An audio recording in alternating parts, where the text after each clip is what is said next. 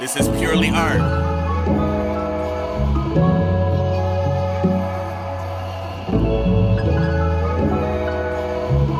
We create magic over here.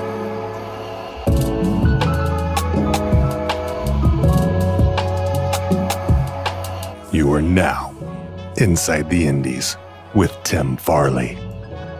Hello, welcome back to Inside the Indies. Uh, this past week, there was a plethora of independent wrestling shows like Prestige's Rise Above that I plan on watching, and Time Bomb Pro, which I believe hasn't hit IWTV yet. There, I believe there was an IC, uh, the No Holds Barred show, uh, you know, all kinds of stuff going on. But I chose to talk about Terminus 2 and New Texas Pro Wrestling's first ever intergender event called Worlds Collide. First, I will talk about Terminus, which apparently John told me on social media had a lot of, was very polarizing. And I don't understand that. Uh, for the past week and a half, I have uh, left social media. So I don't know what everyone's talking about unless I'm told. And most of the time, I don't care. Uh, I don't care about Flip Gordon. Uh, I don't care about Control Your Narrative. I don't care about any of it. I don't. I certainly don't give a shit about Nia and what she thinks about vaccines and the Ukraine. Neither should you. Piss on these people. Anyway, Terminus. Uh, we had a preliminary bout, a rounds match of three five minute rounds with Adam Priest going against Invictus Khash. Both of these men's both of these men were on Terminus 1. All roads lead here. The first round was a bit of a feeling out process until Khash took over with scientific wrestling. The second round started hot when Priest ran out of his corner and attacked Khash's arm. Priest took round two, but would meet his demise in round three when Khash locked in a rear naked choke. It was a, you know, a 15 minute, not even 15 minute match. Two guys, two young guys, good stuff, you know. Uh, the first match of the official card was the Terminal Eliminator match. Uh, the eliminations came by way of knockout, DQ, pin, or submission, meaning the oh, which one which one of the rules? Yeah no countouts which is a big thing. Uh terminus uh is wants you to have wrestling in the ring as much as possible. Their countouts are only a five count uh but that did not matter here uh the winner gets to choose their next opponent it was Kenny Alfonso against Trey Lamar, against Chris Sabin, against Leon Ruff. Trey eliminated Alfonso within six minutes remaining with a froggy bow. With 90 seconds left, Leon Ruff hit an eclipse on Lamar for the elimination.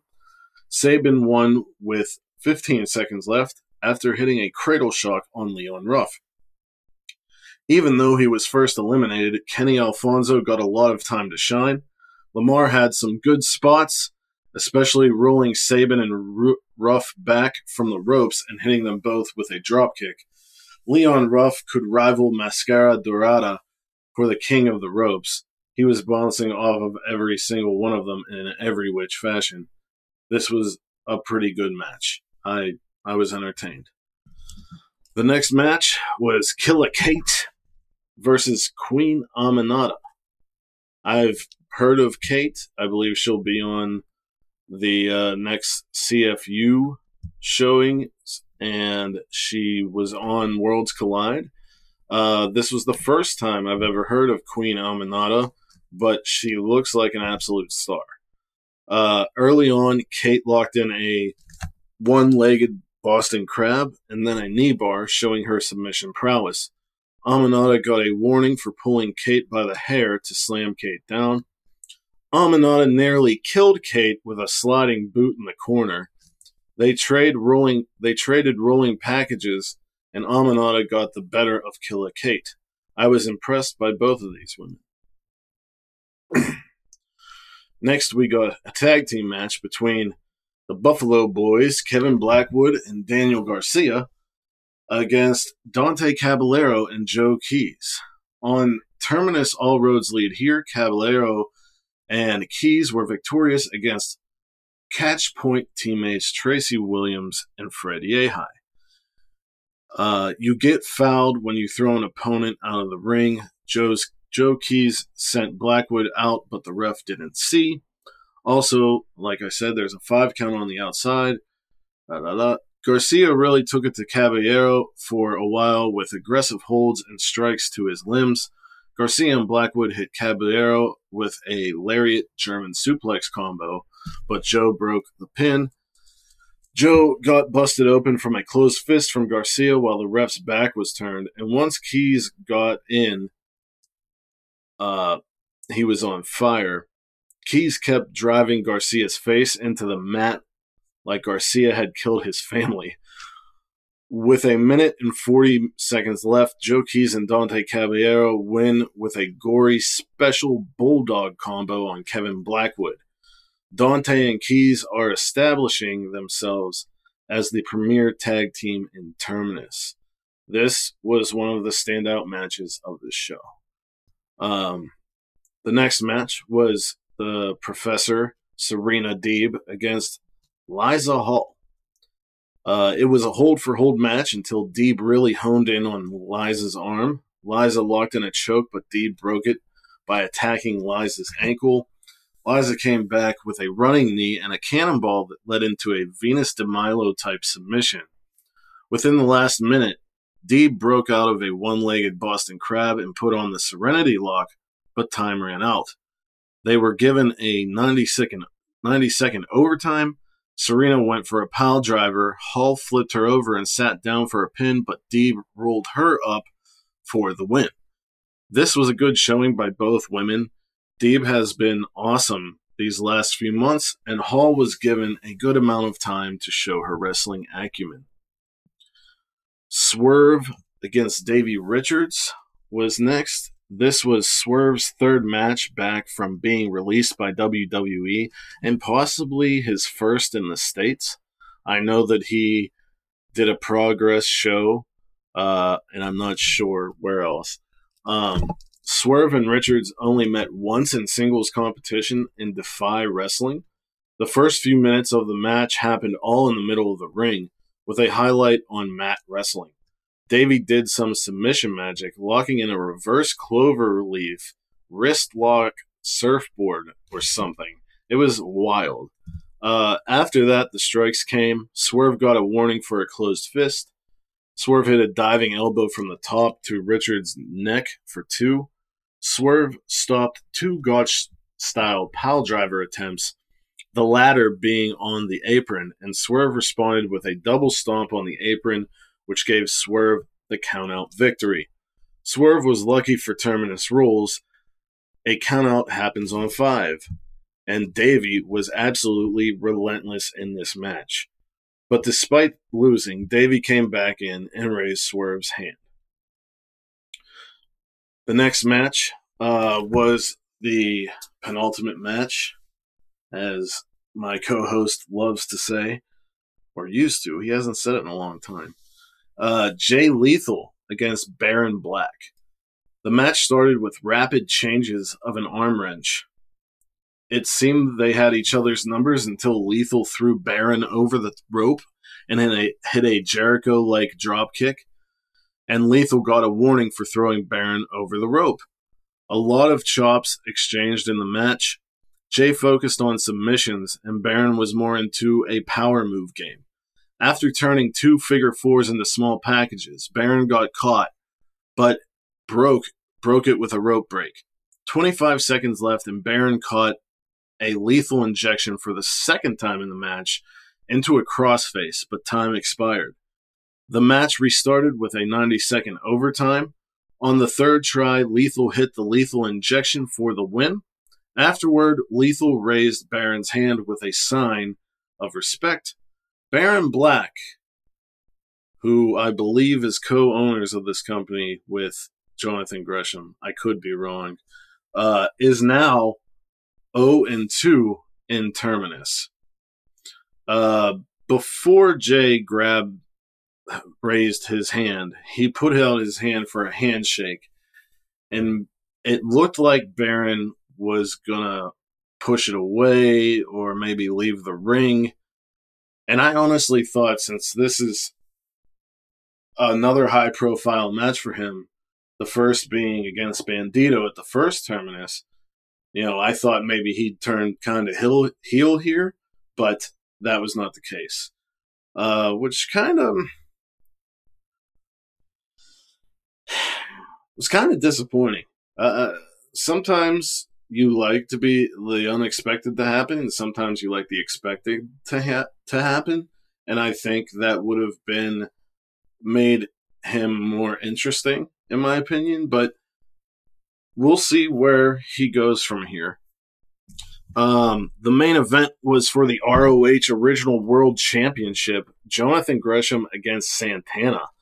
This match was contested under ROH Pure rules, meaning the countout was 20 seconds. Uh, and it had a 60 minute time limit. Most of the matches on this show had a 15 minute time limit. Um, Santana took the mic and said he wasn't here to wrestle but to fight, and Gresham smirked and shook his hand. Santana would throw Gresham out of the ring, and Gresham would get back in immediately. Gresham mocked Santana by giving him his wrist. This led to Santana stopping a headlock takeover and booting Gresham to the outside. Santana followed with a tope suicida and got what he wanted a brawl outside the ring. Hello. Santana took it to Gresham, sending Gresham into chairs. Back in the ring, and Gresham took over with the submission offense. 15 minutes in, and Santana used a closed fist for a warning. This match ruled, but 20 minutes in, as Santana and Gresham were exchanging pins, the ref, Michael Black, counted a three in favor of Gresham, to Gresham's dismay. Homie got fired live on FITE TV it was hilarious. Um, Terminus was very good, despite people complaining about the rules. I mean, if you watched the first show, you should have expected this. Um, it's a breath of fresh air in a wrestling landscape that is dominated by bending and ignoring rules, and is at least intriguing and at most a great showcase of something else wrestling can be. Terminus 2 gets a B from me. Now, on to New Texas Pro Wrestling Worlds Collide.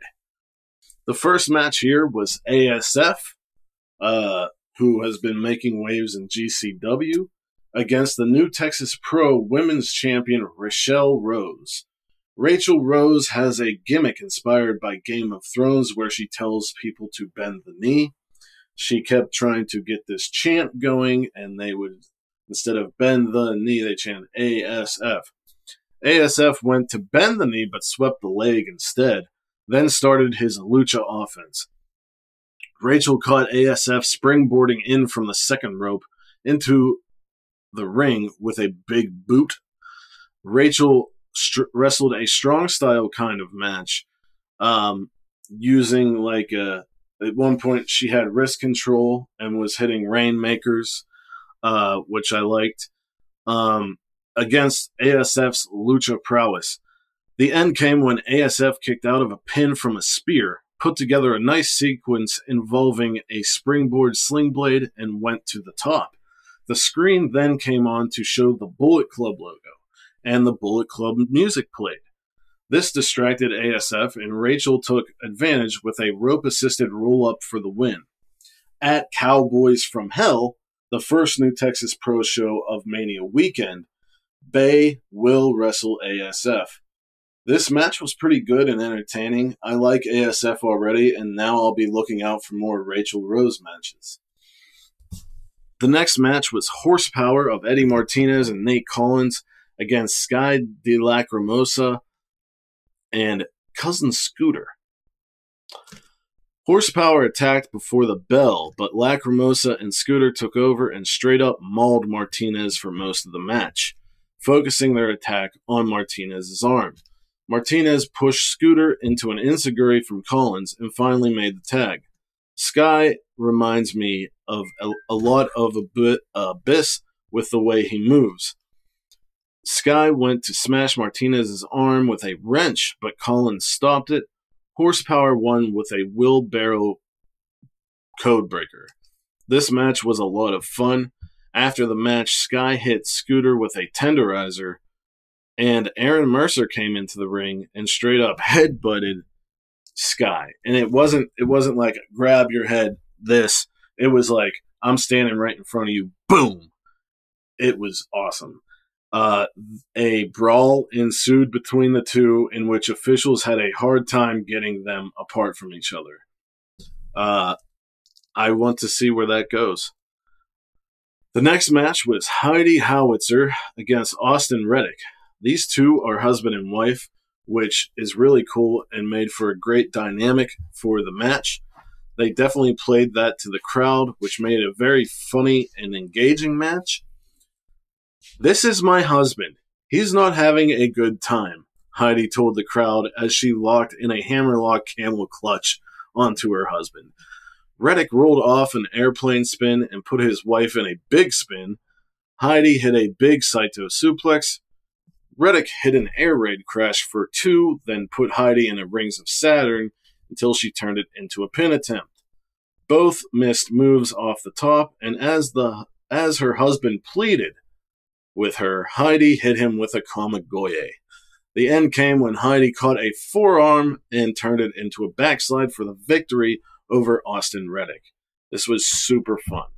If you don't take wrestling super seriously all the time and just want to have an entertaining match, watch this match. Not I'm not saying the wrestling wasn't good because it was, but Heidi Heidi talks to the crowd throughout the match and it's so funny. And the whole husband wife dynamic and the shit that they talk to each other was fantastic. It was just really funny. Um, the next match was the new Texas Pro Tag Champs Cam Cool and JJ Blake on Cam Cool's 29th birthday, or and Promise Braxton against Fly Def and AQA. If Fly Def want another shot at the tag titles, they must win this match. Then at Cowboys from Hell, beat a tag team of Cam Cole's choosing, which was announced after the show as Violence is Forever. So good luck. This match was fast and furious. AQA dodged a spear by Cole that went right into his tag partner JJ Blake. Blake and Cole hit a pop up code breaker for a near fall. A Tower of Doom spot took out all four men, and AQA and Braxton got right to it.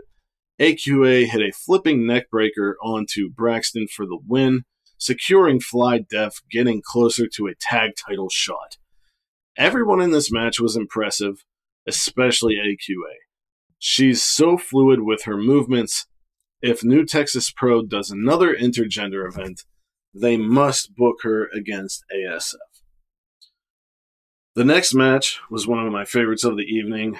Uh, Space Jesus Billy Starks against Mysterious Q. I love both of these wrestlers and their entrance music. Aliens Exist by Blink 182 for Billy, and Made You Look by Nas by uh, for Mysterious Q. Q is also billed from Planet Vegeta, which made me pop. This match was all about size and power of Q against the brains and will of Billy. Q hit a spectacular elbow drop, and in reality, if he did a taunt before it, it looked so good it could be a finisher.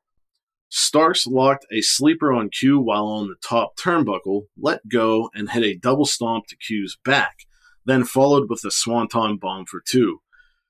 She went for another, but Q blocked with his knees. As she got up, she ate a super kick, an F16 onto the ropes, and then F16 for the win.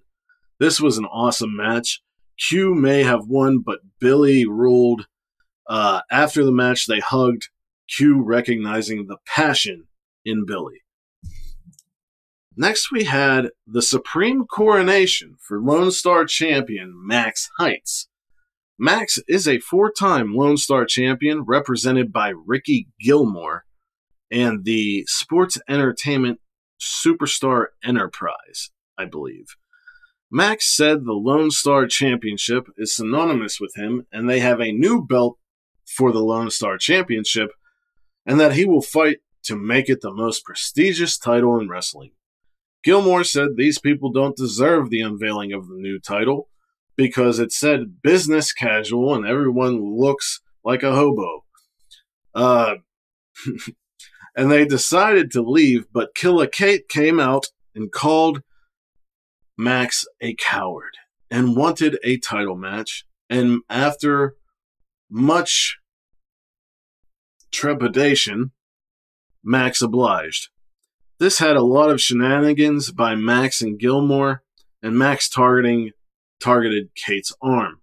Kate showed out though with an arm drag off the top and catching a super kick into a knee bar. Kate had a rear naked choke on Max, but he drove her head into Gilmore's briefcase, then hit a splash off the top to retain. This was enjoyable, and I'd like to see both of these wrestlers in more promotions. Max Heights has star quality, and Kate could fit into any woman's division. Um, the match itself, you know, like it was okay, uh, but like the whole the segment as a whole was good, and it really gave you a feel for Max Heights and Ricky Gilmore. Um, the next match was uh, the penultimate match ROH Women's World Championship on the line as Deonna Purrazzo faced Vert Vixen. Uh, this started with really good chain wrestling. Deonna had a very cerebral attack on Vixen's arm, softening her up for the Fujiwara armbar. Everything Vert Vixen did, Deonna had an answer for. Vixen created a chance to regroup when she hit an enzuigiri. Vixen with a lot of strikes, finishing with a jumping back kick to Deonna's neck for two.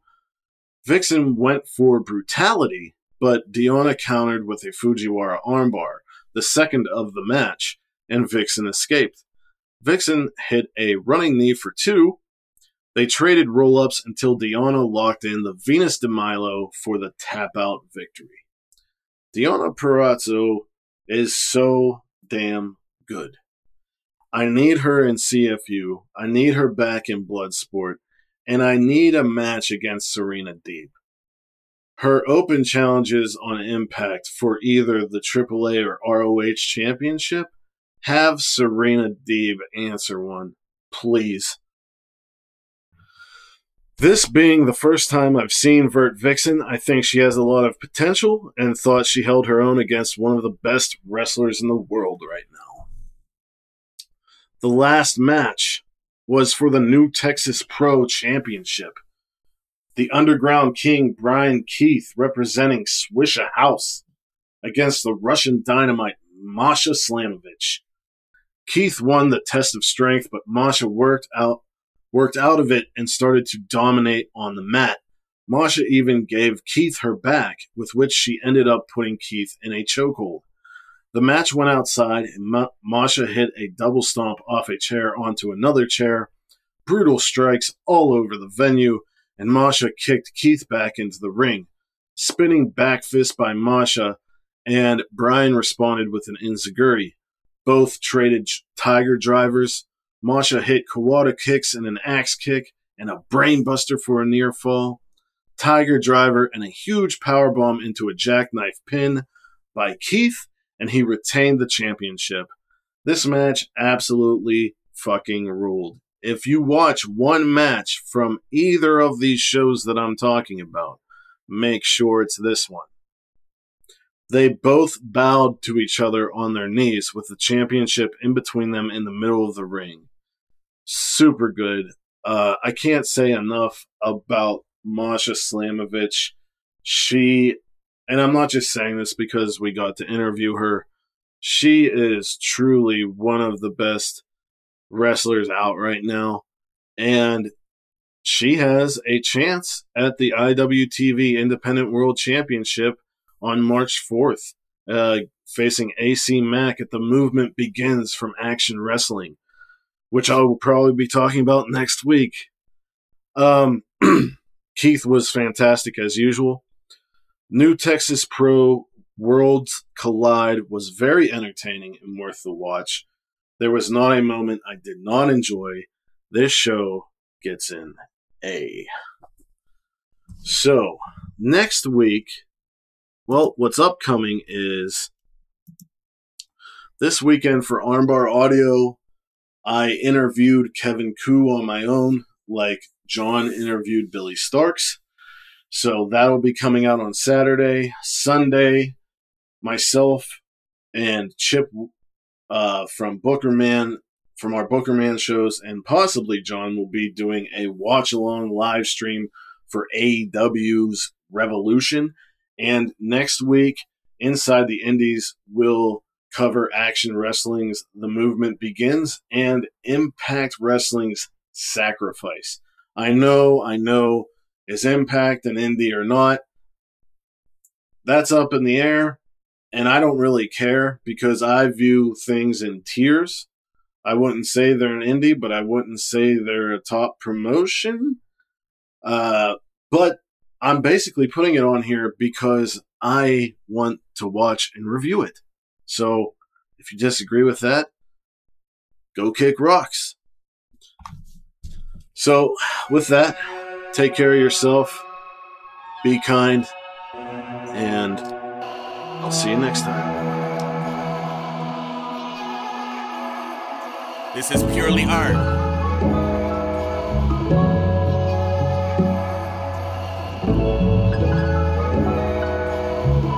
We create magic over here.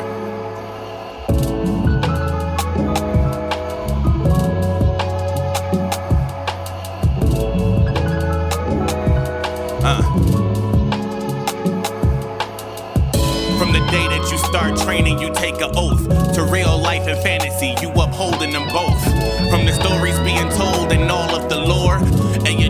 To make the spectators want more. And so you stay in peak condition, your body's your temple. And perfection is your mission, the physical and mental. Steady tripping, falling, slipping, becoming quick and nimble. Until not a thing is missing from your set of credentials. From body slams to arm drags and headlocks, to back breakers to suplexes and leg drops. It's real to us from day one. We will never fake it. We learn how to dish it out, we learn how to take it. From figure fours and lyrics to atomic drops, to drop kicks and moonsaults and ankle locks. The feeling is there, and we will always act on it. Don't step into this ring if you don't want your back on it. Canvas, this is purely art, and we do it on this canvas. If you don't want it, then don't step foot on this canvas. It's our passion, and we spend years on this canvas. Always leave our blood, sweat, and tears on this